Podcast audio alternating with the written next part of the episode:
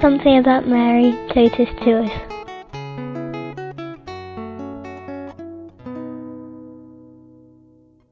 Luisa, I live in London, England, and I am 26 years old.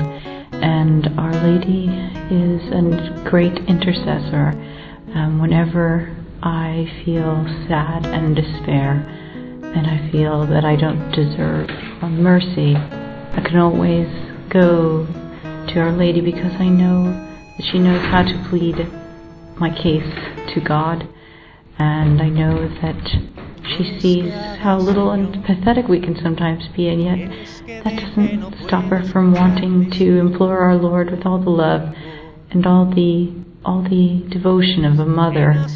And I often, when I have friends who feel sad and desperate, that to imagine that this is the perfect mother who just wants to hug and love and let you cry and and just and just just be perfectly understanding.